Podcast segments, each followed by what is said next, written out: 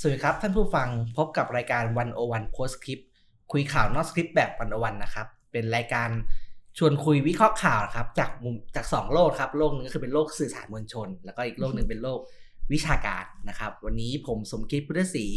บรรณาธิการบริหารดีวันวันดอทเวรับหน้าที่ดำเนินรายการครับ แล้วก็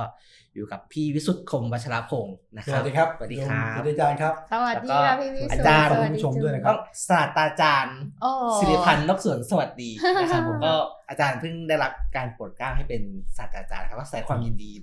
ที่ดีด้วยคขรับอบคุณทั้งสองท่านเทจากใจจริง ไม่ค่อยคุ้นเท่าไหร่ครัค่ะบผมแต่ว่าด้วยความยินดีครับผมค่ะก็โอการเมือง รอบที่แล้วที่อาจารย์สีมานี่ยังไม่ยุบสภานะครับค่ะตอนนี้ยุบสภาเรียบร้อยแล้วครับแล้วก็พอพอยุบสภาแล้วเนี่ยการเมืองก็กลับมาสนุกเข้มข้นเลยนะครับ ล่าสุดเรื่องแรกที่อยากชวนคุยเลยก็คือครับตอนนี้แต่ละพักเนี่ยเริ่มเปิดเอ่อบัญชีรายชื่อแล้วครับนะครับ ก็เอ่อก็มีหลายรายชื่อที่ที่น่าสนใจนะครับ อยากชวนพี่วิสุทธ์คุยกับพี่วิสุทธ์เห็นเอาเอาของจริงๆที่คนสนใจก็คือของเพื่อไทยนี่แหละอะพี่พี่วิสุทธ์ดูของเพื่อไทยแล้วคิดว่ามีอะไรน่าสนใจไหมครับ ผม ผมไม่ตอบได้ไหมทำไมผมครับ ผมเห็นการเปิดรายชื่อรายชื่ออะเห็นศึกในแต่ละพักมากกว่าอ่าเออแต่ละเพราะว่าศึกปฏิริษเนี่ยมันมันทำให้พักปวดนะค่ะอืมกระบวนการในการเสนอสังเกตไปทุกพักจะเสนอ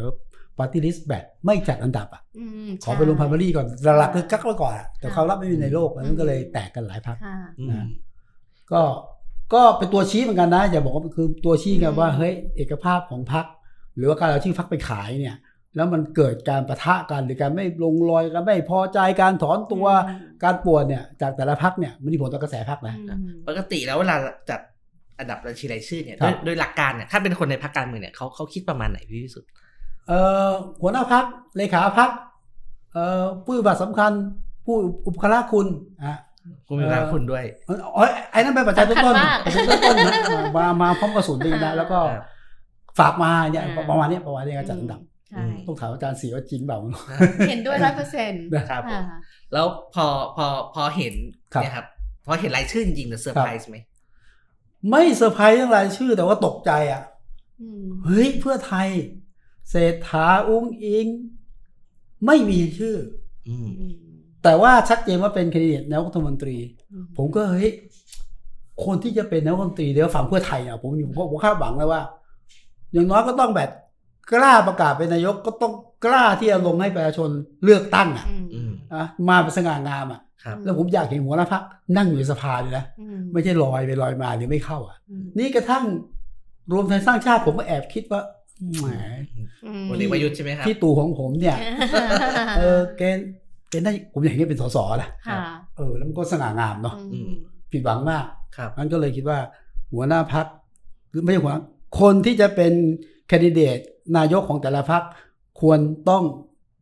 ลงสนามเลือกตั้งอืมแต่ว่ามันไม่ขัดรัฐธรรมนูญนะ แต่มันขัดความรู้สึกคนไงครับใช่อืมคือคืออย่างประเด็นเรื่องนายกต้องเป็นสสเนี่ยก็เป็นประเด็นที่สู้กันมานานตั้งแต่เอ่อครับพฤษภาปี 35 ใช่ไหมครับใช่แล้วเหมือนกับจะตกผลึกแล้วในระดับหนึ่งนะครับ แล้วก็เนี่ยกลายมาเป็นประเด็นอีก พอพอเพื่อไทยเนี่ยไม่ไม่ได้อย่างน้อยไม่ได้เสนอเอ่อไม่มีชื่อคุณองค์อิงแล้วคุณเศรษฐาในบัญชีเนี่ย คนก็เอามาเป็นข้อโจมตี อาจารย์มองมองเรื่องนี้ยังไงครับที่จริงตั้งแต่เลือกตั้งปี 62 แล้วค่ะ เป็นคนหนึ่งเลยที่พูครัดบว่านายกรัฐมนตรีเนี่ยควรจะต้องมาจากการเลือกตั้งต้องเป็นสสนะคะ แล้วเอ่อ พอมาครั้งนี้เนี่ยเข้าใจว่าเนื่องจากเพื่อไทยก็มีแฟนคลับเยอะอืมแล้วมีความคาดหวังกับพักเยอะด้วคยรับไงคะก็เลยก็เลยเกิดดีเบตตรงนี้ แต่อยากจะมองแบบนี้ค่ะว่า อย่างที่พี่วิสุทธ์ว่า มันไม่ผิดกฎหมายอืมมันไม่ผิดรัฐธรรมนูญนะคะปัญหาเบื้องต้นเนี่ยมันก็คือตัวรัฐธรรมนูญนี่แหละ ที่เปิดช่องให้เอ่อผู้สมัครเนี่ยไม่จำเป็นต้องมีความผูกมัดจริงจังกับพรรคการเมือง คือทั้งหมดเนี่ยมันมาจากกรอบคิดที่ หนึ่งไม่ไว้ใจพรรคการเมืองครับไม่อยากให้พรรคการเมืองมีความเป็นสถาบันครับดังนั้นคุณจะลอยมาจากไหนก็ได้ มาเป็นมาเป็นเอ่อแคนดิเดตของพรรคอืมอย่างครั้งที่แล้วเนี่ยคุณชัชชาติครับก็เป็นแคนดิเดตรัฐมนตรีอืมก็ไม่ได้อยู่ในปาร์ตี้ลิสต์ครับนะคะคุณเอ่อสุพลดารัเอกตน์ประยุทธ์พลเอกประยุทธ์อ่านะคะอย่างเงี้ยเป็นต้นซึ่งมันทำให้ไอ้ความเชื่อมโยงระหว่างคนที่จะเป็นนายกรัฐมนตรีกับประชาชนเนี่ยมันไม่มีอะถ้าเกิดว่าเอ่อในที่สุดแล้วชื่อคุณไม่ได้ถูกนำมาเสนอพิจารณาใน เอ่อเอ่อเอ่อสองสภาที่คัดเลือกใช่ไหมคะ ตรงนี้ก็ต้องต้องตำหนิหลักๆเนี่ย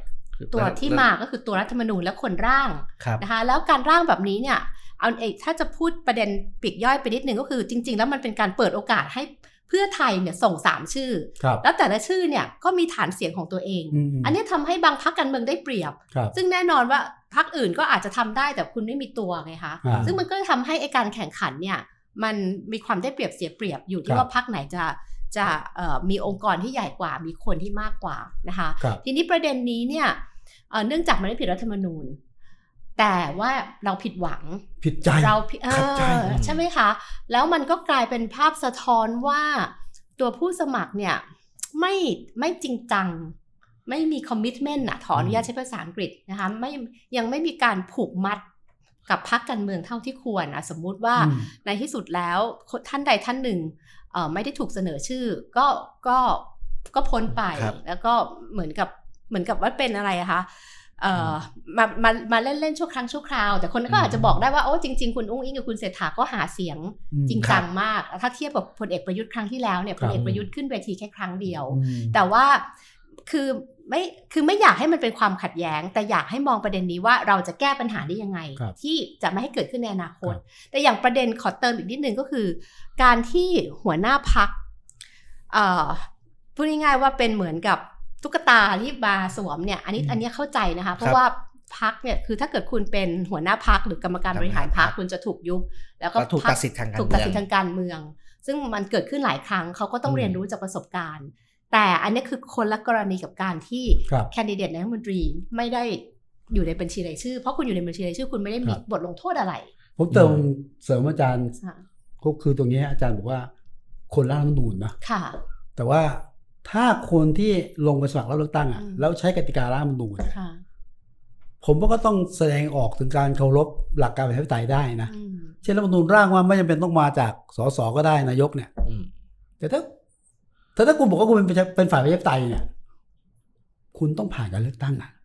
อืมคือคุณจะบอกว่าเฮ้ยรัฐธรรมนูญมันเปิดช่องอ้าวนั่นคุณบอกว่าคุณเป็นฝ่ายประชาธิปไตยไง อันนี้อาจจะถูกไหมฮะมก็ผมว่าก็ต้องเคารพเจตนารมณ์ของความเป็นประชาธิปไตยโดยการลงลงสมัครรับเลือกตั้ง ครับ นะฮะก็คือคือผมว่ามันน่าสนใจที่ว่าอย่างสมมติว่าคุณทั้งคุณนุงอิงคุณเศรษฐาเองเนี่ยคือถ้าลงปฏิริษเนี่ยก็คงเป็นระดับต้นอ่าๆแน่ๆใช่ไหมครับฉะนั้นครับแบบว่าก็ ด้วยคะแนนเสียงประชาชนคือก็การันตีสสค่ะนะหมายความว่าก็คือหมายว่าโดยโดยต่อให้ไม่ได้เป็นนายกเนี่ยก็คือแสดงว่าถ้าไม่ได้เป็นนายกก็คงก็คงไม่ได้คิดจะทำงานในสภาหรือว่าอ่า แล้วก็มันมันก็มีประเด็นด้วยครับว่าถ้าเป็นสสเนี่ยก็คือก็ต้องเปิดเผยบัญชีทรัพย์สินด้วยอ๋อใช่ไหมครับแล้วผมทรัพย์สินหนี้สินอะไรอะไรอย่างเงี้ยเออก็เลยคิดว่าแบบว่า คือถ้าคือแต่ผมในทางหนึงก็เข้าใจนะอย่างครับเอ่อสมมุตินะครับว่าเราแบบก็ คุณเป็นคุณเศรษฐาเนี่ยส่วนถ้าไม่ได้เป็นนายกก็กลับไปทำงานภาคธุรธุรกิจได้เลย มันก็อืมคล่องตัวกว่าค่ะเพราะคุณเศรษฐาเองก็ให้สัมภาษณ์ว่าแบบถ้าไม่ใช่ตำแหน่งนายกก็ก็คงก็คงไม่รับอะไรอย่างวันเงี้ยนี้ครับพูดชัดทีนะว่า มาเพื่อทำงานบริหารเท่านั้นค่ะแต่คิดว่ามันมีอีกคำอธิบายหนึ่งคือตำแหน่งลำดับที่ในบัญชีรายชื่อเนี่ยมันเป็นที่ต้องการ ทีนี้อืมถ้าเกิดเอาคุณเศรษฐาคุณอุ้งอิงมาไว้สมมติเบอร์สองครับเบอร์สามก็มันก็จะไปกินเสียโควต้าที่คนอื่น อันนี้ก็น่าจะเป็นอีกคำอธิบายหนึ่งเพราะว่าตรงเนี้ยมันเหมือนกับว่าเป็นของหายากอะ่ะครับต้องใช้สอยอย่างประหยัดอืมนะคะก็ซึ่งเราจะเห็นว่าในหลายพักเนี่ยมันก็เป็นเหตุให้บางคนก็เด้งออกครับไป แล้วก็เชื่อด้วยว่าเป็นเหตุผลให้บางคนเนี่ยย้ายมาอยู่เพื่อไทยอืมเพราะว่าบัญชีรายชื่อเพื่อไทยเนี่ยอาจจะเซฟไปถึงเท่าไหร่คะ35 40 หรือ 45 เลย แต่ถ้าอยู่บางพักอย่างพลังประชารัฐเนี่ยถ้าเกิดคุณเลย 10 ขึ้นไปเนี่ย มีปัญหาละอืมอาจารย์พูดอย่างนี้ไม่ได้นะค่ะมีป้อมโกรธนะ ไม่เป็นไรค่ะยินก็ดีผมว่าค่ะช่วงช่วงห้านี้สิบขึ้นบัญชีรายชื่อนะคะเออบัญชีรายชื่ออย่างเดียวนะทุกพักทุกพักนี่เยอะหมดโทุกพักนี่เยอะหดรวมกันรวมกันสอสอรวมพันรวมกันแล้วพันคหนึ่งแต่ก็อย่างที่อาจารย์สีบอกว่าเรื่องนี้เป็นปัญหาที่กติกาอ่ามมากกว่าที่ เพราะว่ากติกาแบบนี้ก็เอ่อแต่ละพรรคก็มีวิธีการใช้อืมเอ่อกติกาที่ไม่เหมือนกันค่ะนะครับ แต่พี่ที่สุดครับพลเอกประวิตยเนี่ยครับเบอร์หนึ่งนะครับ เบอร์หนึ่งแสดงว่าเป็นสส ผมยังหวังว่าจะลงอะ โอ้ถ้าจะก้าวข้ามความขัดแย้งสักขนาดนี้อืมแล้วไม่ลงเนี่ย หมดฟอร์มอะอืมคือจะเป็นโซ่ข้อกลางนะค่ะแล้วไม่ลงมาเนี่ยมันจะกลางไหนอะมันอยู่ข้างเวทีอะอืมอ่าผมฝากพลเอกประวิตรและพลังประชารัฐนะฮะถ้าถ้าลงเนี่ย หล่อเลยอะหล่อหล่อมากหล่อมาก แต่ถ้าไม่ลงก็ก็ไม่รู้ล่ะครับว่าก็ก็ไม่ควรมคือเอ่อเอ่อ สองสองสามวันมันนี้มีมีคลิปหนึ่งที่คคนรับคนแชร์กันเยอะนะครับอ๋อไม่รู้พี่วิสุทธ์กับอาจารย์สีเห็นอย่างเป็นคลิปที่อ๋อพี่ตุ้มเสียวสารกลเอออดุญานนท์เออนะครับ ของมติชนเนี่ยครับก็เป็นเอ่อเป็นเข้าบ้านป่ารอยต่อนะไปสรกลอดุญญานนท์ครับอ่าหนุ่มไปเมืองจันทร์เนี่ยเมืบุองกจันทร์เลยเมืองจันทร์บุกเลยไปไปกินผัดซีอิ๊วครับแล้วผมผมเห็นปุ๊บผมก็ตื่นเต้นมากเลยเพราะว่าตื่นเต้นนะเราก็รู้สึกว่าไม่บ่อยที่เอ่อพลเอกประวิตยเนี่ยจะให้สัมภาษณ์สื่อแบบ อย่างนี้ใช่ไหมครับ ก็รอดูว่าแบบว่าโอ้ยเราเป็นพี่ตุ้มคุยด้วยเนี่ยน่าจะสนุกอะแล้วแต่ก็คุยไปก็เป็นคลิปสั้น ๆ ก็เป็นคุยเบาๆนะครับ ก็อ่าอ่าสบายๆทำภาษีไว้กิน แล้วก็พลเอกประวิตยก็พูดเรื่องก้าวข้ามความขัดแย้งเป็นหลักอืมอะไรครับพี่ตุ้มก็มีถามเลาะๆเรื่องการเมืองบ้างอ่าแต่ก็เบาๆ ก็มีเฉลยตอนท้ายคลิปครับว่าเอ่อเป็นเงื่อนไขในการคุยห้ามบอกว่าถามเยอะครับ บอกว่าอ่าขอให้เป็นคุยเป็นเรื่องเบาอืมๆอะไรอย่างเงี้ยครับ ก็ดูดีนะครับค่ะได้สองกลุ่มนะค่ะ แต่ว่าก็พี่เราตุ้มก็ไม่ก็ได้อ่าพลเอกประวิตรก็ได้ใช่เออวินวินทั้งคู่ ซึ่งก็ไม่แปลกใจที่พลเอกครัปบระวิตรให้สัมภาษณ์เพราะว่าแม้แต่น้องมายซึ่งถือว่าเป็นเออตัวแทนเยาน้อวงชมายนนะเออแล้วก็อะไรอะคะมาจากกลุ่มที่ค่อนข้างเออเรียกร้องใช่ใช่สิทธิเสรีภาพเนี่ยพลเอกประวิตรก็นั่งให้สัมภาษณ์เออผู้ใหญ่ถ่ายรูปเอ็นดูเด็กเออเอ็นดูนะอ่าค่ะ ไม่เหมือนบิ๊กตู่นะไม่ต้องมาไม่ต้องมาอันนี้ท่าทีชัดเจนนะคือการเลือกตั้งมันดีอย่างครับอาจารย์อ่าคือบ้านป่ารอยต่อที่เราไม่เคยเห็นว่าข้างในเป็นยังไงใช่เนี่ยพอเลือกตั้งปุ๊บเนี่ยอืมเห็นเลยว่าบ้านป่ารอยเนี่ยต่อเราควเป็รนยัจะงไงยกทีมไปสัมภาษณ์แล้วก็ขอเออทานผัดซีอิ๊วกันบ้างไหมคะ แล้วเราก็บอกว่าเราจะสัมภาษณ์เฉพาะเบาๆเออย่างอเช่นเสื้อท่านใครออกแบบให้กางเกคืองคือต้องดูว่าวันวันนี้เบาอะไม่ต้องดูแบบเบามาเบาเบามาเดี๋ยวผัดซีอิ๊วไว้กินก็ก็อยากคุยเหมือนกันครับแต่ผมก็ตื่นเต้นจริงนะแต่ผมตื่นเต้นคือ ผมแม้ผมทำข่าวมานานผมไม่เห็นบ้านบ้านป่ารอยต่อ แล้วเอออย่างต้องได้เห็นนะที่จอดรถเนาะอ่าเห็นเอ่อบรรยากาศทางเข้านะเห็นพลเอกประวิตยแม้ไม่ได้ผัดเองแต่ก็มีลูกมือนะฮะเป็นคนปรุงเป็นคนปอืรุงมตื่นเต้นมากอืมฝากวรวันหน่อยผมอยากไปแล้วอยากไปเหมือนกันอยากไปท่านท่านทำอาหารอร่อยหลายอย่างค่ะด้วย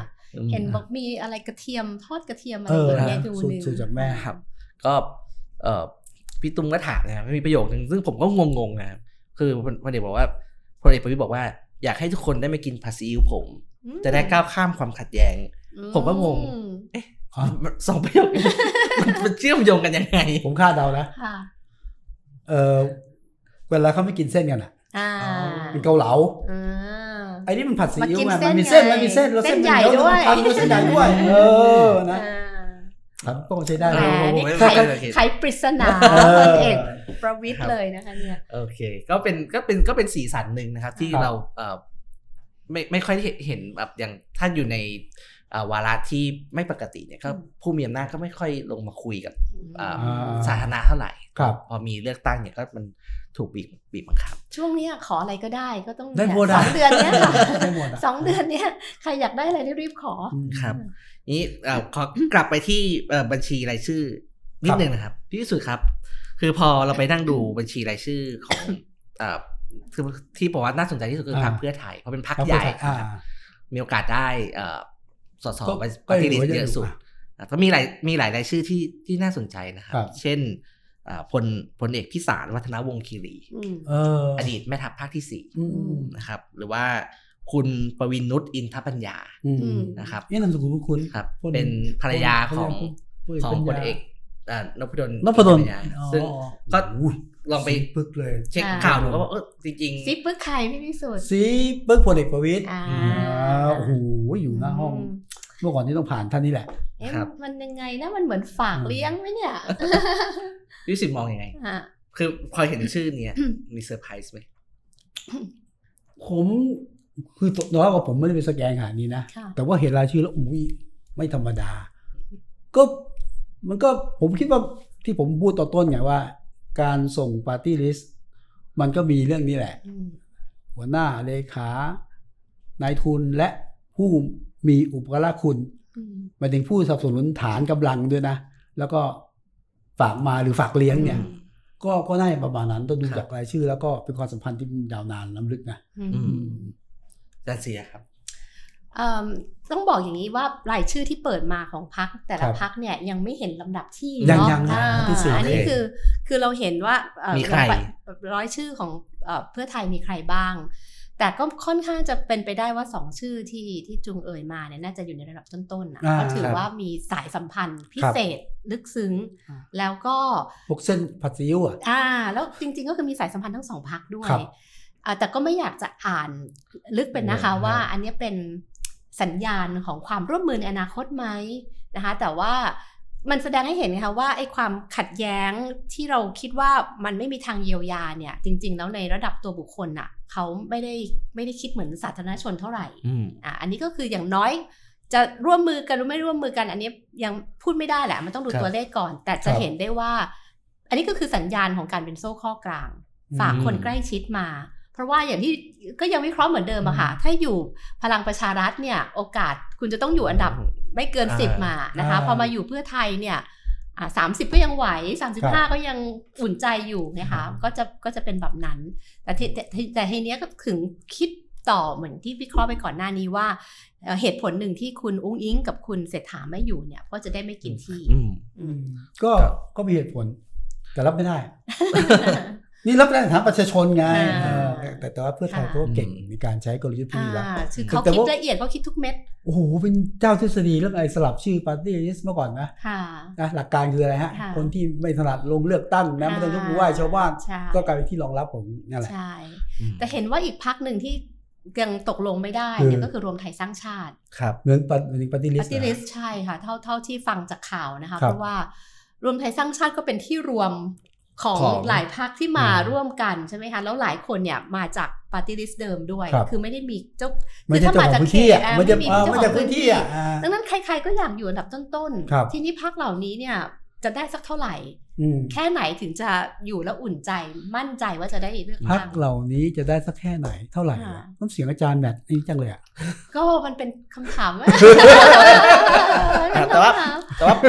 คืออย่างรวมไทยสร้างชาติเนี่ยพลพลเอกประยุทธ์เนี่ย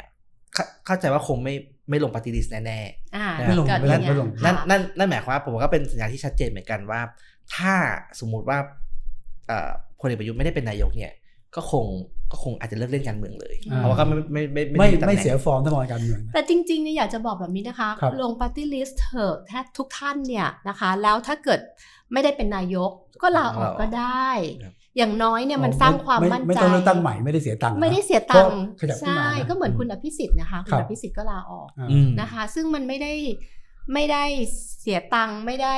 ทำให้ต้องเลือกตั้งใหม่ แต่ว่ามันเป็นการสร้างความมั่นใจให้กับผู้เลือกมันตั้งเสียฟอร์มจะเสียฟอร์มไหมครับเออก็ถ้าเกิดมันไม่ได้มันก็เสียฟอร์มไปตั้งแต่ตอนไม่ได้แล้วแหละมีคนมับอกว่าอะไรนะคนไม่ใช่คนบางคนนะค่ะเสียอะไรายได้แต่อย่าเสียหน้าอืม ก็ถ้าคิดแบบนี้ก็ไม่ควรจะลงตั้งแต่แรกว่าที่ลงก็มั่นใจว่าได้อ่าโอเค ทีนี้ไม่รู้ว่าอาจารย์สีกับพี่วิสุทธ์สังเกตหรือเปล่า คือก่อนหน้านี้เวลาคุยเรื่องการเมืองเนี่ย เรามักจะมองว่า เออ รอบนี้แข่งกันนโยบาย ทุกพักชูนโยบายครับชูนโยบาย แต่ว่า ความรู้สึกผมตอนเนี้ยเหมือนกับว่า คนเริ่มไม่ค่อยสนใจอืมนโยบายแล้ว เพราะเหมือนกับ แต่ละพักนโยบายถ้าพูดจริง ๆ ถ้าถ้าไม่ได้เป็นคนที่สนใจนโยบายจริงๆจะรู้สึกว่ามันไม่ต่างกันมากอืมมีความคล้าย ๆ กันอยู่อืมนะครับผมฟังฟังดีเบตสองสามวงเนี่ย ก็รู้สึกว่าแบบนโยบายใกล้กันมากอืมนะครับ แต่กลายว่าประเด็นที่กลับมาเนี่ยเป็นประเด็นการเมืองอืมอืมนะครับร้อนแรงเลย อย่างเมื่อวานเนี่ยเอ่อวันนี้วันโอ้ตอนต้นรายการลืมลืมบอกวันนะครับวันนี้เป็นวันวันพุธที่เอ่อยี่สิบเจ็ด ยี่สิบเก้าครับยี่สิบเก้าครับเมื่อเมื่อเมื่อคืนเนี่ยก็คุณสรยุทธก็จัดดีเบตโอ้สนุกมากอืมนะครับถ้าถ้าใครเอ่อฟังเราแล้วยังไม่ได้ฟังผมก็อยากชวนไปดูดีเบตคุยกันเรื่องการเมืองสนุกค่ะเลยครับ แล้วก็เอ่อกลายเป็นว่าเนี่ยทุกคนก็เถียงกันเรื่องการเมืองประเด็นอย่างเอ่อทำรัฐประหารนะครับ หรือว่าประเด็นว่าเอ่อสมัยที่เอ่อพรรคเพื่อไทยเป็นนายกเนี่ยมีการ คอร์รัปชันเลยเป็นเหตุให้เราคือดีเบตวนกลับมาอืมเหมือนเมื่อปีอืม62 มันกลับมาอีกครั้งมหรือว่าสุดท้ายแล้วพอเนี่ยครับพอการเลือกตั้งเข้มข้นปุ๊บก็กลายเป็นเรื่องการเมืองอยู่ดีอ่าไม่รู้พี่วิสุทธ์เห็นยังไงครับ ก็ก็ธรรมดาเวลาเลือกตั้งเนี่ยคนก็จะถามเรื่องการเมืองนะอืมแบ่งกลุ่มแบ่งฝักแบ่งฝ่ายวิธีคิดจะลงกับใครกลุ่มไอ้เอ็กซ์ก็เป็นทางการเมืองซึ่งก็เป็นเรื่องที่อยู่ในความสนใจของทุกคน และนักการเมืองก็ชิงชัยเรื่องนี้ ซึ่งก็ก็ก็ควรต้องเป็นอย่างนั้น แต่ว่าประเด็นเรื่องนโยบายเนี่ยผมก็คิดว่า มันแค่ตั้งแล้วคนไม่ค่อยชูนะมันมีสองประเด็นนะหนึ่งพักไม่ค่อยชูสองเนี่ยชูประชาชนก็ไม่สนใจอืมแต่ก็อยากเห็นเพราะว่าจริงๆ ผมคิดว่ารอบนี้มันแข่งเนี้ยแข่งแบบพื้นที่อะอย่างที่บอกอืมระดับพื้นที่นะค่ะหลายพื้นที่พูดตรงๆนะไม่ได้ต้องการนโยบายอะอืมเป็นใครไม่รู้กูเลือกอะใช่อะไรเงี้ยนะไอ้ไอ้นี่ไอ้นี่โอเค แต่ว่า นโยบายที่สัญญาว่าจะทำจะคิดหรือจะไม่ทำเนี่ย ผมว่านี่คือสัญญาประชาชนประชาคมไงซึ่งควรต้องมี โดยเฉพาะยิ่งเรื่องนโยบาย ซึ่งไอ้เนี้ยอาจจะมีคะแนนสำหรับปฏิริษนะอืมตรงเนี้ยผมคิดว่า ถึงไม่ทำก็พรรคก็ควรต้องทำอืมและประชาชนต้องสนใจมากขึ้นทวงมากขึ้นอืมหรืออาจจะเป็นพวกเริ่มลงสนามมั้งนักการเมืองไม่มีเวลานะก็ก็ก็ก็ยังไม่ชัดเจน แต่ว่าเรียกร้องว่าต้องมีทั้งสองฝ่าย นักการเมืองก็ต้องมีประชาชนก็ต้องก็ต้องถาม ส่วนเรื่องการตอบคำถามบนเวที คือก็ไม่ได้โทษนักการเมืองอย่างเดียวนะเวลาเราพูดเรื่องนโยบายเนาะเรื่องนู้นเรื่องนี้เฉพาะเรื่องแบบเฉพาะด้านอะ ประชาชนก็ไม่ค่อยฟัง เจ้าของประเด็นปัญหาก็ไม่ได้สนใจนะซึ่งอันเนี้ยอันนี้ก็เป็นประเด็นของประชาชนเลยนะจะเป็นเพราะคือนโยบายมันเหมือนกันมากจริงครับพี่สุดก็ต้องยอมรับผมผมอ๋อผมฟังเนี่ยแบบว่าเออพักนี้ก็ไม่ต่างกับพักนี้มากอะไรอย่าจเยคริงๆมันมีความต่างอยู่บ้างนะยกตัวอย่างเช่นนะครับ บุหรี่ไฟฟ้าอ่าอืมพักนี้บอกสนับสนุน การนำเข้าบุหรี่ไฟฟ้าและเป็นสิ่งที่ถูกต้องตามกฎหมายอีกภาคบอกว่าเฮ้ยไม่ได้ต้องต่อต้านผภูมมิใจไทยใช่ไหมคะที่บอกว่าไม่ได้ เดี๋ยวมาแย่งพื้นที่กันใช่มาแต่ว่าทางรวมไทยเอ๊ะไปรวมไทยป่ะพลังประชารัฐป่ะคเอรับอเออท่านรัฐมนตรี คุณชัยวุฒิครัเอ่อชัยวุฒิอะ ครับ แล้วก็มีบางบางคือพมัลันงจะประชารัฐอะผมยกตัวอย่างว่ามันมี ความแตกมีต่างความแตกต่างอย่างอย่างสิ้นเชิง อืม แต่ว่าโอเคแบบไม่ค่อยถูกเลฟเซียนสำคัญเท่าไหร่นะอันที่หนึ่งนะอันที่สองเนี่ย ผมคิดว่าเรื่องของนโยบาย คือเวเวทีมันเยอะ แล้วพรรคการเมืองส่งคนไปพูดอะอ่าบางทีคนพูดเนี่ยนะครับ ก็พูดได้ไม่เต็มปากอืมเพราะอะไรไหมไม่ได้พูดนามของพรรคอืมพูดในนามของสมาชิกพรรคอืมอืมเออผมได้ยินว่างี้นะผมพูดในนามของส่วนตัวนะครับอะไรเงี้ยอืมผมพูดในนามของเออผู้ลงสมัคร เฮ้ยไม่ได้กูต้องพูดในพักนะแปลว่า พักต้องมีสันธรรมติมอบหมายให้คนพูดได้เรื่องอื่นไม่ใช่เรื่องส่วนตัวใช่อืมอะก็เป็นทั้งสองฝั่งอะนะครัฮะบแต่แต่ว่าอยากเห็นจริงเรียกร้องจริงว่านโยบายโคโครงการก็ได้อะไม่เป็นนโยบายก็ได้ โครงการก็ได้ เอาไม่เอาอะไรนี่นะอืมอืมเอ่อทุกฝ่ายต้องช่วยกันอาจารย์สีมองนะครับการเมืองประเด็นทางการเมืองกลับมาเป็นประเด็นหลัก ไม่ใช่ ไม่ใช่ประเด็นทางนโยบายเหมือนที่ตอนที่แต่ละพรรคแบบชูตอนแรกเลย คือถ้าพูดถึงประเด็นทางการเมืองเนี่ย มันก็จะกลับมาคล้าย ๆ กับตอนปี 62 ในแง่อืมที่ เอ่อเอาทหารไม่เอาทหารหเอารือว่าสงบไม่ก้าเอาวสงบหน้าว่าอ่าก้าวหน้า จริง ๆ มันอาจจะไม่ใช่แค่พลเอกประยุทธ์นะคะครับมันก็จะถูกเชฟไปเหมือนกับว่าเอ่อจะจะเอาเอ่อรัฐประหารหรืออืมมีความชอบธรรมหรือเปล่าในกรอบอ่าความคิดนี้เลย เพื่อที่จะดึงเอาเอาพลเอกประวิตยและพลังประชารัฐมาอยู่ในดีเบตนี้ด้วยไม่ใช่พลเอกประยุทธ์อย่างเดียวอ่านะคะอ่าเอ่อแต่ก็ยังเห็นนะคะว่าเอ่อนโยบายเนี่ยคือมองกว้างๆมันมันดูยาก มันคล้ายกันไปหมด คือตอนนี้ทุกพักก็มาเราใช้คำว่าประชานิยม แต่ถ้าเกิดมองเอ่อเอาแว่นขยายส่อง เห็นความแตกต่างเล็กน้อย เห็นกว้างๆเท่าที่เห็นตอนนี้นะคะ พักอย่างพลังประชารัฐ หรือรวมไทยสร้างชาติ ซึ่งฐานเสียงจะเป็นคนอายุเยอะ ก็จะเน้นบัตรสวัสดิการแห่งรัฐอืมอ่าบัตรเอ่อ คนสูงวัยใช่ไหมคะ ซึ่งก็เกทับกันอ่าลุงป้อมเจ็ดร้อย700ลุงตู่พันหลุนึ่งงตู่พันเลยหนึ่งอะเออนี่ที่เขาออกมาเต้นลุงตู่ลุงลุงตู่ตู่ลุงตู่อะนะคะใช่ไหมคะแล้วก็อะพันหนึ่งเกทับแล้วก็เนี่ยเน้นเรื่องสวัสดิการผู้สูงวัยบางพักเพิ่มให้เป็นสามพันเป็นต้น แต่ถ้าพักอย่างเพื่อไทยหรือก้าวไกล ซึ่งอยากจะได้เสียงอะคนรุ่นใหม่ใช่แข่งกันเนี่ยจะเห็นว่านโยบายจะไปทางนั้น อย่างเช่น อะของเพื่อไทยก็หกร้อยบาทค่าแรงขั้นค่าแรงต่ำสี่ขั้นต่ำปีอะแล้วก็อะไรคะวีซ่าอืมให้วีซ่าไปต่างประเทศเนี่ยทำได้ง่ายขึ้นอ่าซึ่งสมัยเพื่อไทยคุณยิ่งรักษณ์ก็คือทำให้คนชั้นกลางไทยได้ไปดูซากุระญี่ปุ่นง่ายๆ เพราะแต่ก่อนเนี่ยต้องขอวีซ่าใช่ไหมคะ อันนี้ก็คือแบบเพื่อไทยส่วนก้าวไกลก็แน่นอนว่า กาก้าวไกลประเทศไทยไม่เหมือนเดิมมคืออันนี้ก็คือเกียร์ไปที่เอ่อความสนใจเป้าของเนี่ยของกลุ่มคนรุ่นใหม่ ดงดังนั้นถ้ามองแง่เนี้ยเห็นความแตกต่างอยู่ ที่เท่าที่ประชาชนซึ่งเอ่อไม่ได้สนใจการเมืองนัก ไม่ได้เป็นคอการเมืองจะพอสัมผัสได้และแยกได้ ส่วนนโยบายอื่นๆ อย่างเช่นพักชำระหนี้เอ่อกู้เงินอืมกยศเอ่ออมเงินช่วยเกษตรกรอะไรอันเนี้ยทุกพักอะเหมือนกันครับดังนั้นเอ่อความหมายก็คือว่านโยบายอาจจะสำคัญน้อยลง แต่ไม่ได้มันหายไป คนจะมองนโยบายในแง่ว่าคุณส่งมอบได้หรือเปล่า ซึ่งพักที่ส่งมอบได้เนี่ยโอเค เพื่อไทยหนึ่งเออพักมันก็มีเครดิต แต่เพื่อไทยก็ไม่ได้ส่งมอบมา 8 ปีแล้วอืมนะคะรวมไทยสร้างชาติกับพลังประชารัฐอย่าอย่าประมาทบัตรสวัสดิการคนจน บัตรสวัสดิการแห่งรัฐอืมเคยทำให้พลังประชารัฐชนะมาครัแล้วบคนละครึ่งของพลเอกโอ้ประยุทธ์ใช่ไหมคะอ่าก้าวไกลเขาก็มีเครดิตในแง่ที่ต่อให้เขาไม่ได้เป็นพรรครัฐบาล แต่เขาก็ส่งพยายามส่งมอบนโยบายผ่านการทำงานในสภา ผ่านการออกกฎหมายเอ่อสมรสเท่าเทียมสุราเอ่อก้าวหน้าก้าวหน้านะคะหรือภูมิใจไทยถึงแม้จะยังไม่สำเร็จแต่เขาก็ผลักดันกัญชาจนเป็นปัญหาอยู่ทุกวันนี้อ่าแต่ทีนี้อยากจะเติมประเด็นนิดนึงอาจจะมองว่ามันเป็นวิชาการหน่อยแต่ อย่างที่พี่วิสุทธ์พูดนะว่า แล้วเราจะมีสัญญาประชาคมกับพักได้ยังไงอืมแล้วโดยเฉพาะอย่างยิ่งหลังเลือกตั้งครั้งหน้าเนี่ยมันมีแนวโน้มที่จะเป็นพักร่วมรัฐบาล ไม่ว่าจะฝั่งไหนร่วมกันเลยก็ตาม มันก็จะกลายเป็นข้ออ้างว่า เอ้ยเราทำนโยบายนี้ไม่สำเร็จเออเพราะว่า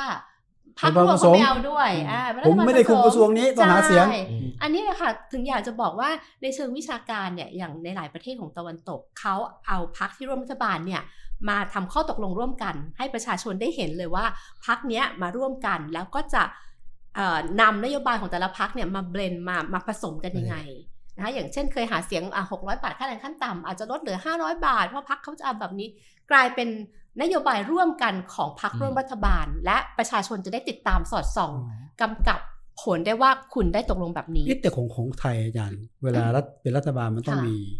นโยบานยโยบาย อะมันมันใช่อย่างนี้ไหมฮะ มันเป็นนโยบายของแต่ละกระทรวง อ๋อ ไม่ใช่กันด้วยแบ่งที่นะไม่ที่ต้องแถลงนโยบายต่อสภาไม่ไม่ใช่แบบนั้น ไม่ใช่แบบนี้ คืออันนี้เนี่ยจะทำก่อนที่จะแถแถลงนโยบายอืมอย่างของเยอรมันเนี่ยค่ะเขาจะเขาจะให้พักเนี่ยที่ที่ตั้งใจจะร่วมรัฐบาลเนี่ยเอ่อมาคุยกัน ในระหว่างที่คุยเมื่อเสร็จออกมาเนี่ยเขาอย่างเอ่อพักร่วมรัฐบาลปัจจุบันเนี่ยเขามีเอกสารตรงเนี้ร้อยห้าสิบหน้า ครับครับเอ่อ ตัวแทนของพักไม่ว่าจะเป็นหัวหน้าพักหรือจะส่งใครมาเนี่ยต้องมาเซ็นในเอกสารนี้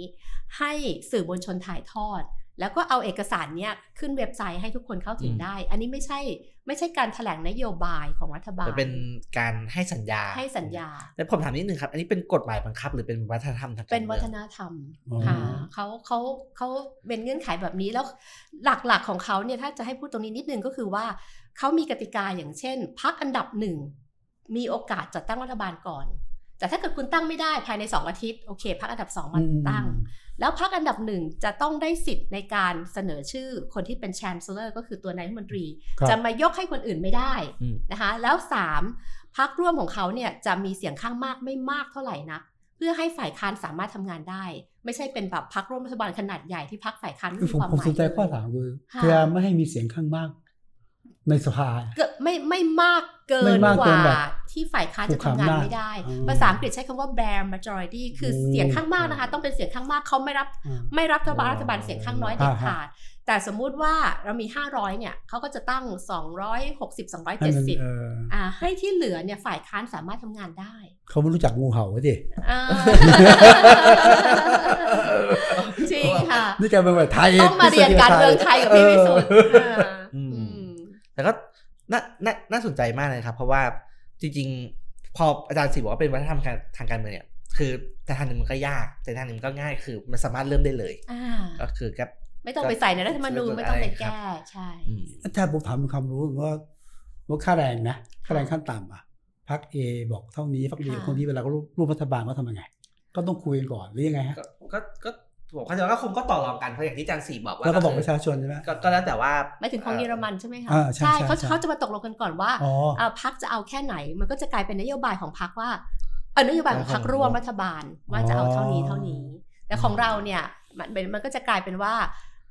พักไหนผลักดันเรื่องนี้ก็จะได้จะได้เครดิตไปอ่าอ่าหรืออย่าง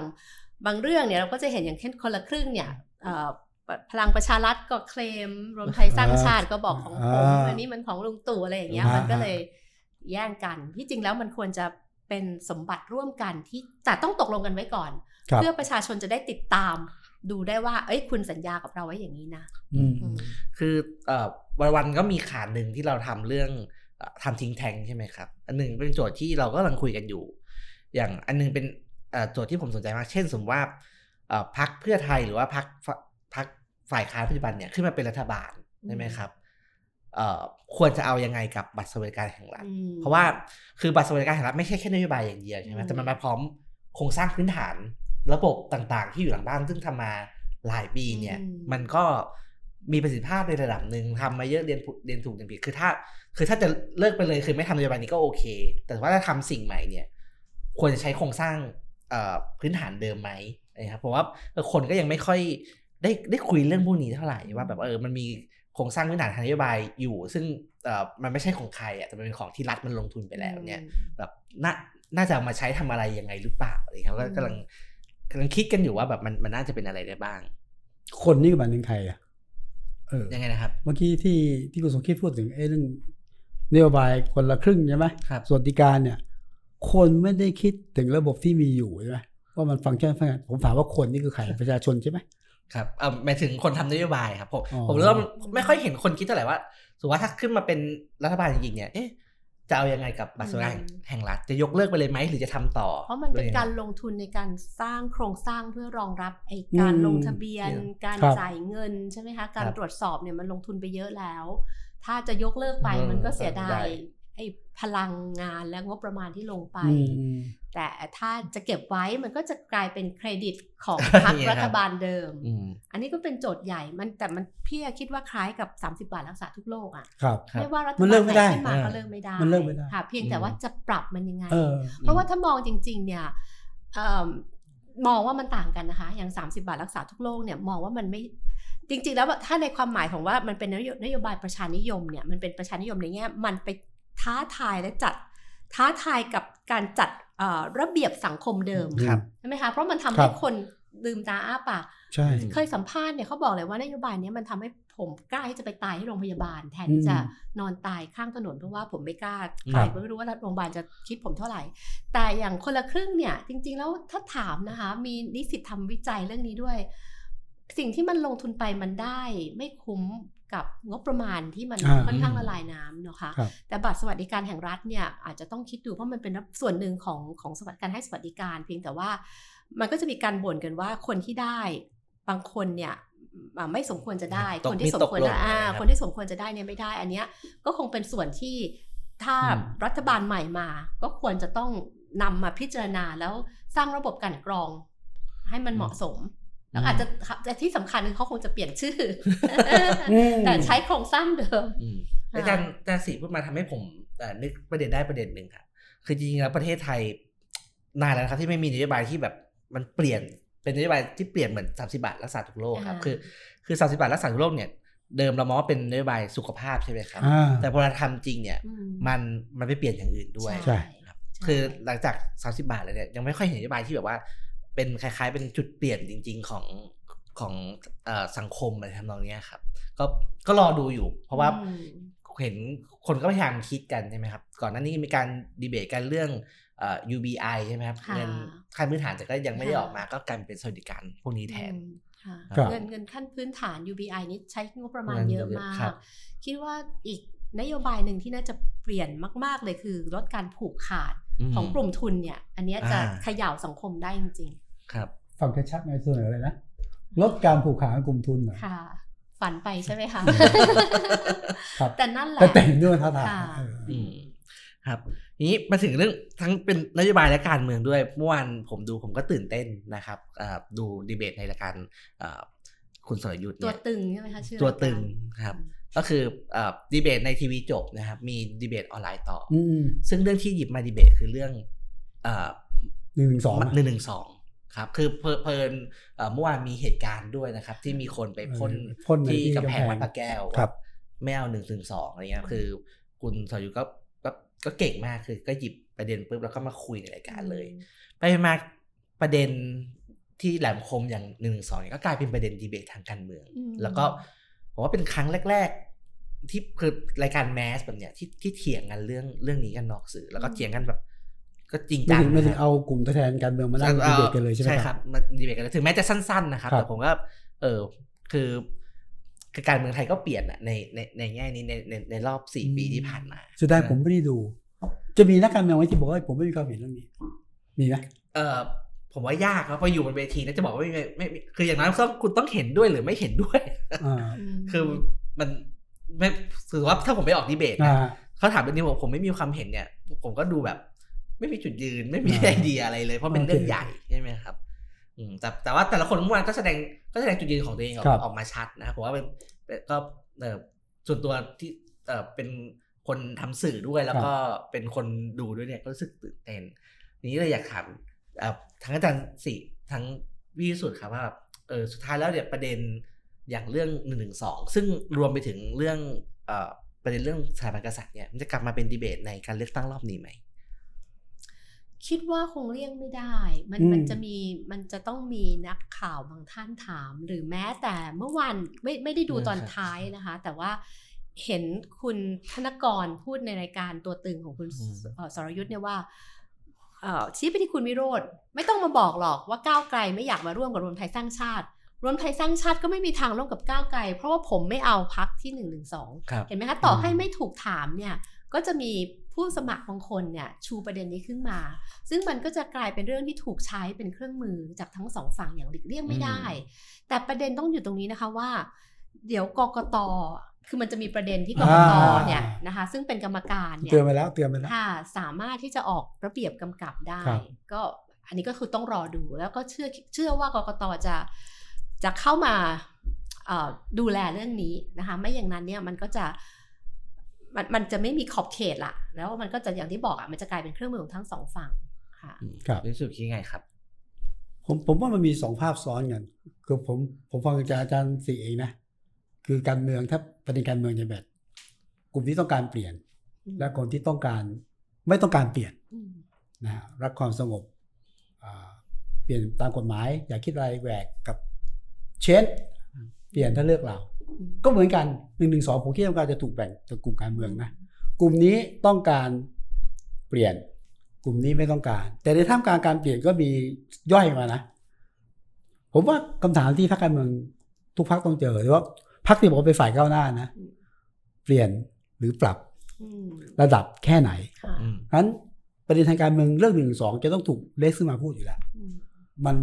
มันเลี่ยงไม่ได้อืมเลี่ยงไม่ได้ค่ะนะแล้วไม่ควรเลี่ยงไปอืม แต่ว่าครับระดับในการที่พูดถึงเนี่ยแค่ไหนอย่างไรอะมันแต่ละพักแต่ละกลุ่มก็มีมีลิมิตมีข้อจำกัดเนาะอืมหรือมีความความลงตัวแต่ละพักต่างกัน บวกกับที่อาจารย์สีพูดอะบางพักหาทางออกก็ไม่ไม่พูดเดี๋ยวผิดระเบียบกกตอย่างเงี้ยนะค่ะอืมเออแต่ว่ายังไงก็แต่ เรื่องนี้จะเป็นอีกหนึ่งประเด็นที่นำไปชี้จุดยืนของแต่ละกลุ่มหรือพรรคการเมืองครับอืมอย่างนี้ในในในทางวิชาการครับอาจารย์สีกกตเนี่ยควรจะมีท่าทีกับเรื่องนี้ยังไง คือพอคืออาจารย์สีพูดมาเนี่ย ผมก็เอ่อกังวลนะกังวลว่าถ้าคุณกกตบอกว่าแบบห้ามพูดเรื่องนี้เลยเนี่ย ก็เป็นปัญหาแบบหนึ่งอืมนะครับเพราะว่าก็เราก็ปฏิเสธไม่ได้ว่าเรื่องนี้มันมันเป็นเอ่อเรื่องที่เป็นอิชูใหญ่เหมือนกันในช่วงสองสามปีที่ผ่านมาถ้า ถ้าการเมืองหรือว่าการเลือกตั้งสภามันไม่เป็นที่ให้คุยเรื่องเนี้ยมันมันก็ยากที่แบบจะหาที่คุยกันอะไรอย่างเงี้ยครับคือถ้าให้เดาทางกกตเนี่ย คิดว่าจะออก ระเบียบกำกับนะคะเพราะว่าในการหาเสียงเนี่ยมันคุมยาก แต่ถ้าเกิดคุยกันในสภานี่ก็อีกเรื่องหนึ่งเดาทางว่าเป็นแบบนี้นะคะ แต่ว่าก็ไม่ไม่ค่อยแน่ใจว่าตัวเองจะถูกค่ะแต่แต่เข้าใจว่ากกตออกระเบียบ ไม่จะออกระเบียบเป็นจดหมายเวียนมาแล้วรอบหนึ่งอ่าอันเนื่องจากคุณค่ะไตรลงค์สวนกินีอ่าใช่หาเสียงแล้วก็จริงๆมีคนไปยื่นกกตไงค่ะว่าเข้าข่ายอืมเอ่อ แต่ต้องหรือคาบเกี่ยวสถาบันหรือไม่ต้องล้มพักไหมกกตเป็นหนังสือเวียนค่ะก็คือว่า ผมทุกเข้าแค่แบบ ห้ามพูดถึงหรือต้องระมัดระวังในการหาเสียงหรืออันอาจจะพาดพิงถึงเรื่องสถาบันอืมซึ่งตัวนี้ก็ทำให้พรรคการเมืองที่ที่จะพูดก็จะเกรงเกรงเกรงเกรงอันที่หนึ่งนะเกรงเกรงเกรงอันที่สองนะสำหรับพรรคการเมืองบางพรรคก็ถือโอกาสบอกว่าก็ไม่พูเดี๋ยวผิดลระเบียบกกตไม่พูดดีกว่าอืมอืมเนี่ยก็คิดว่ามันก็คงจะมาแนวนี้ครับอืมเพียงแต่ว่ามันจะถูกจุดขึ้นมาโดยเอ่อ ความตั้งใจระหว่างผู้สมัครด้วยกันเองครับครับค่ะอืมไอ้ตอนนี้ก็วัดกืนนะนะว่าดูอะหนึ่งแบมกับตะวันใช่ไหมโอ้โหถือไปแปะฮะอืมไอ้นี่ก็วัดวัดวัดอะไรนะเอ่อเอ่อการแก้ปัญหาการแก้ปัญหาของอืมของพักที่มันที่เจอน้องคนที่บนเวทีอืมจะแก้ปัญหายังไงอะอืมครับอะดูอย่างอ่าถ้าไปถามอุ้งอิงก็บอกเดี๋ยวเดี๋ยวเดี๋ยวคุยกันค่ะหลังเวทีนะคะอย่างเงี้ยอืนะมไปถามพิธาพิธาบอกว่า แปะแก้ไข แต่ขอเอ้ยแกะแปะเปลี่ยนแต่ขอไปแก้ไขในสภาก่อนไม่ได้อะไรเงี้ยอืมแล้วผมคิดว่าก็คงจะเดินไปทุกพักอะค่ะอ่าก็จะเห็นภาพอย่างเงี้ยนะแต่ว่าสังคมก็ค่อยๆจะรับรู้แล้วก็เห็นเรื่องนี้เป็นเรื่องค่อนข้างที่ธรรมดาหรือพูดได้นะ มากขึ้นอืมครับผมคือการเมืองเปลี่ยนเร็วมากนะครับค่ะคือจริงๆเอ่อวันจันทร์เนี่ยผมพี่วิสุทธิ์หรือข้าจารย์สีเนี่ย ก็ก็เพิ่งเจอกันครับแล้ววันนั้นเนี่ยประเด็นที่เราคุยกันคือเรื่องที่คุณทักษิณบอกว่าคุณทักษิณเนี่ย จะกลับบ้านด้วยการแบบยอมรับติดคุกโทษติดคุกนะครับ ก็เราก็คิดว่าเอ๊ะเรื่องนี้เนี่ยน่าจะเป็นแบบน่าจะเป็นข่าวเป็นประเด็น แต่ว่าวันนี้คนลืมแล้วคนลืมแล้วนะคือการเมืองทุกวันนี้แบบเปลี่ยนเร็วจริงๆนะครับผมไม่คิดว่าคนลืมนะ ผมคิดว่าคนเกือบทั้งหมดอะ คิดว่าไม่จริงอ้าวจริง ๆ ก็เลยอะก็ ก็ก็จบไปอะอืมคือคนที่เชื่อเลยผมว่าน้อยนั่นกระแสมันก็จะตกอะนี่มองคนข่าวนะค่ะเพราะกระแสมันพิ้วไม่ได้อะพี่วิสุทธิ์ไม่ไม่ไม่ไม่ไม่ไม่คิดว่าแบบมีโอกาสสักนิดหนึ่งเหรอครับโอกาสไม่มีเลยที่จะกลับที่คุณนักสินจะกลับมายอมติดคุกเหมือนที่เออเหมือนที่ให้สัมภาษณ์ไว้ไม่มีอะผมปิดประตูข่าว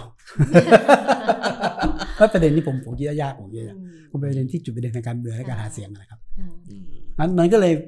ผมบอกว่าไม่ได้ลืมหรอกแต่ว่ากระแสมันมันจบเร็วเพราะว่าคิดว่าไปต่อไม่ได้อีกประเด็นหนึ่งที่ที่ที่เราจริงก็คุยกันตั้งแต่ตอนที่อาจารย์เข็มทองมานะครับก็คิดว่าเอ่อรอบนี้เนี่ยเรื่องนิรโทษกรรมเนี่ยน่าจะกลับมาเป็นประเด็น หลังจากที่หายไปจากการเมืองไทยไปแปดปีนะครับคือถ้าเช่นถ้าพลเอกประวิตยเนี่ยจะเข้าอืมก้าวข้ามความขัดแย้งใช่ไหมครับ อย่างในคลิปพี่พี่ตุ้มเนี่ยก็ พูดถึงเรื่องแก้รัฐธรรมนูญแหละอืมอะไรอย่างเงี้ยคือมีมีมีโยนคำอะไรแบบนี้ออกมา ก็คือคิดว่าแบบว่าเออประเด็นพวกเนี้ยน่าน่าจะกลับมาสู่การเมืองไทยในเร็วๆนี้เหมือนกันนะครับอืมคือแก้รัฐธรรมนูญเนี่ยน่าจะเป็นประเด็นที่พักใหญ่หลายพักชู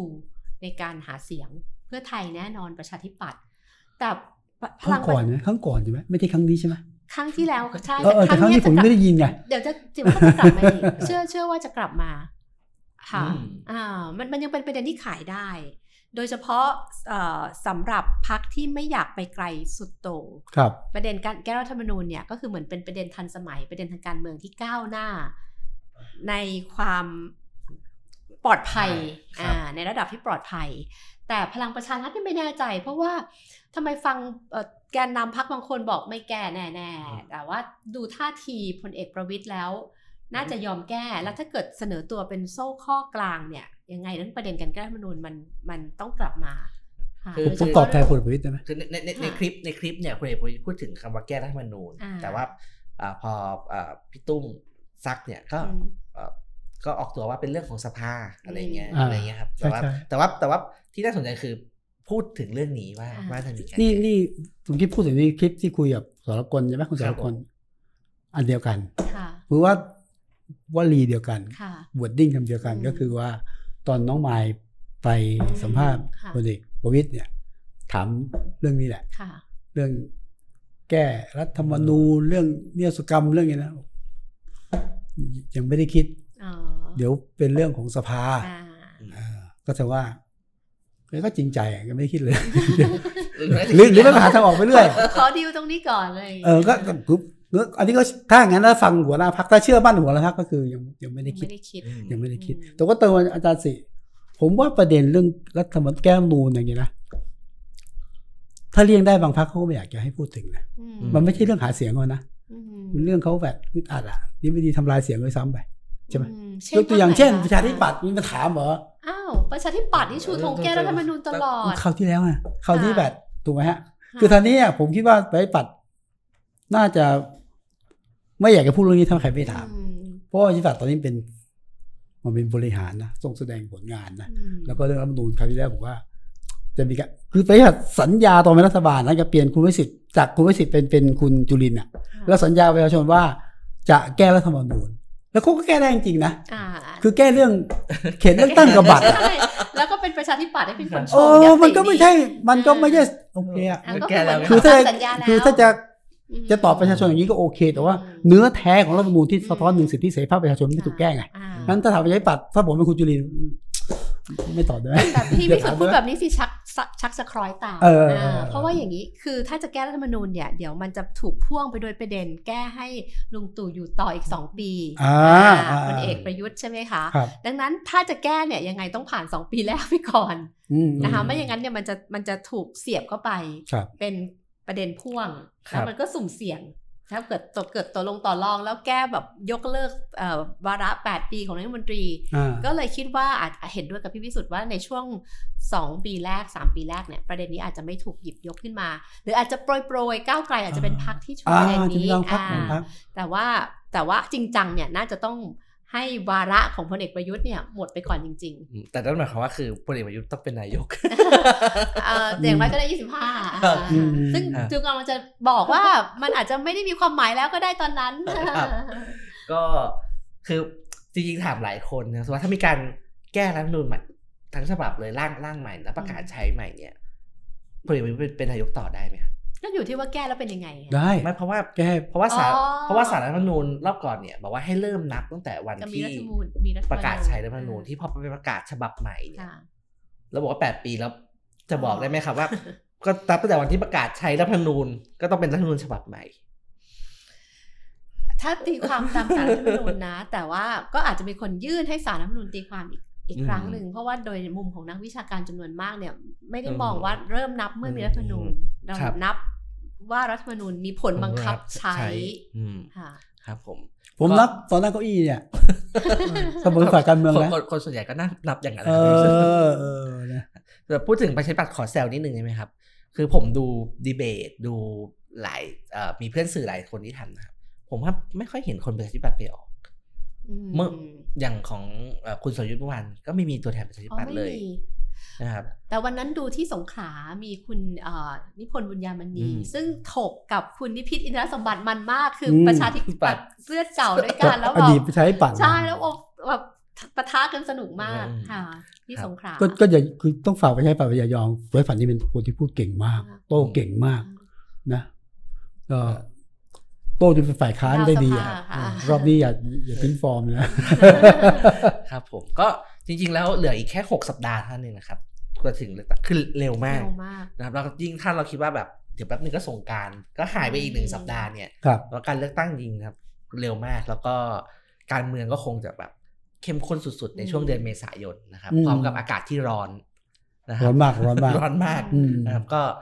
ติดตามกันนะครับ ว่าการเมืองรอบนี้การเลือกตั้งรอบนี้จะจะเปลี่ยนอะไรไหมนะครับ ก็อืมอ่ามีความหวังนะครับตัวตัวผมก็มีความหวังเห็น การหาเสียงแล้วก็ดีเบตแบบเนี้ยก็สนุกนะครับ ก็เป็นยังไงรายการวันวันโพสกิปก็จะมาชวนคุยวิเคราะห์ต่อนะครับผมครับวันนี้ก็สวัสดีครับไปแล้วนะครับผมเจอกันอีกทีฮะครับค่ะครับสวัสดีค่ะ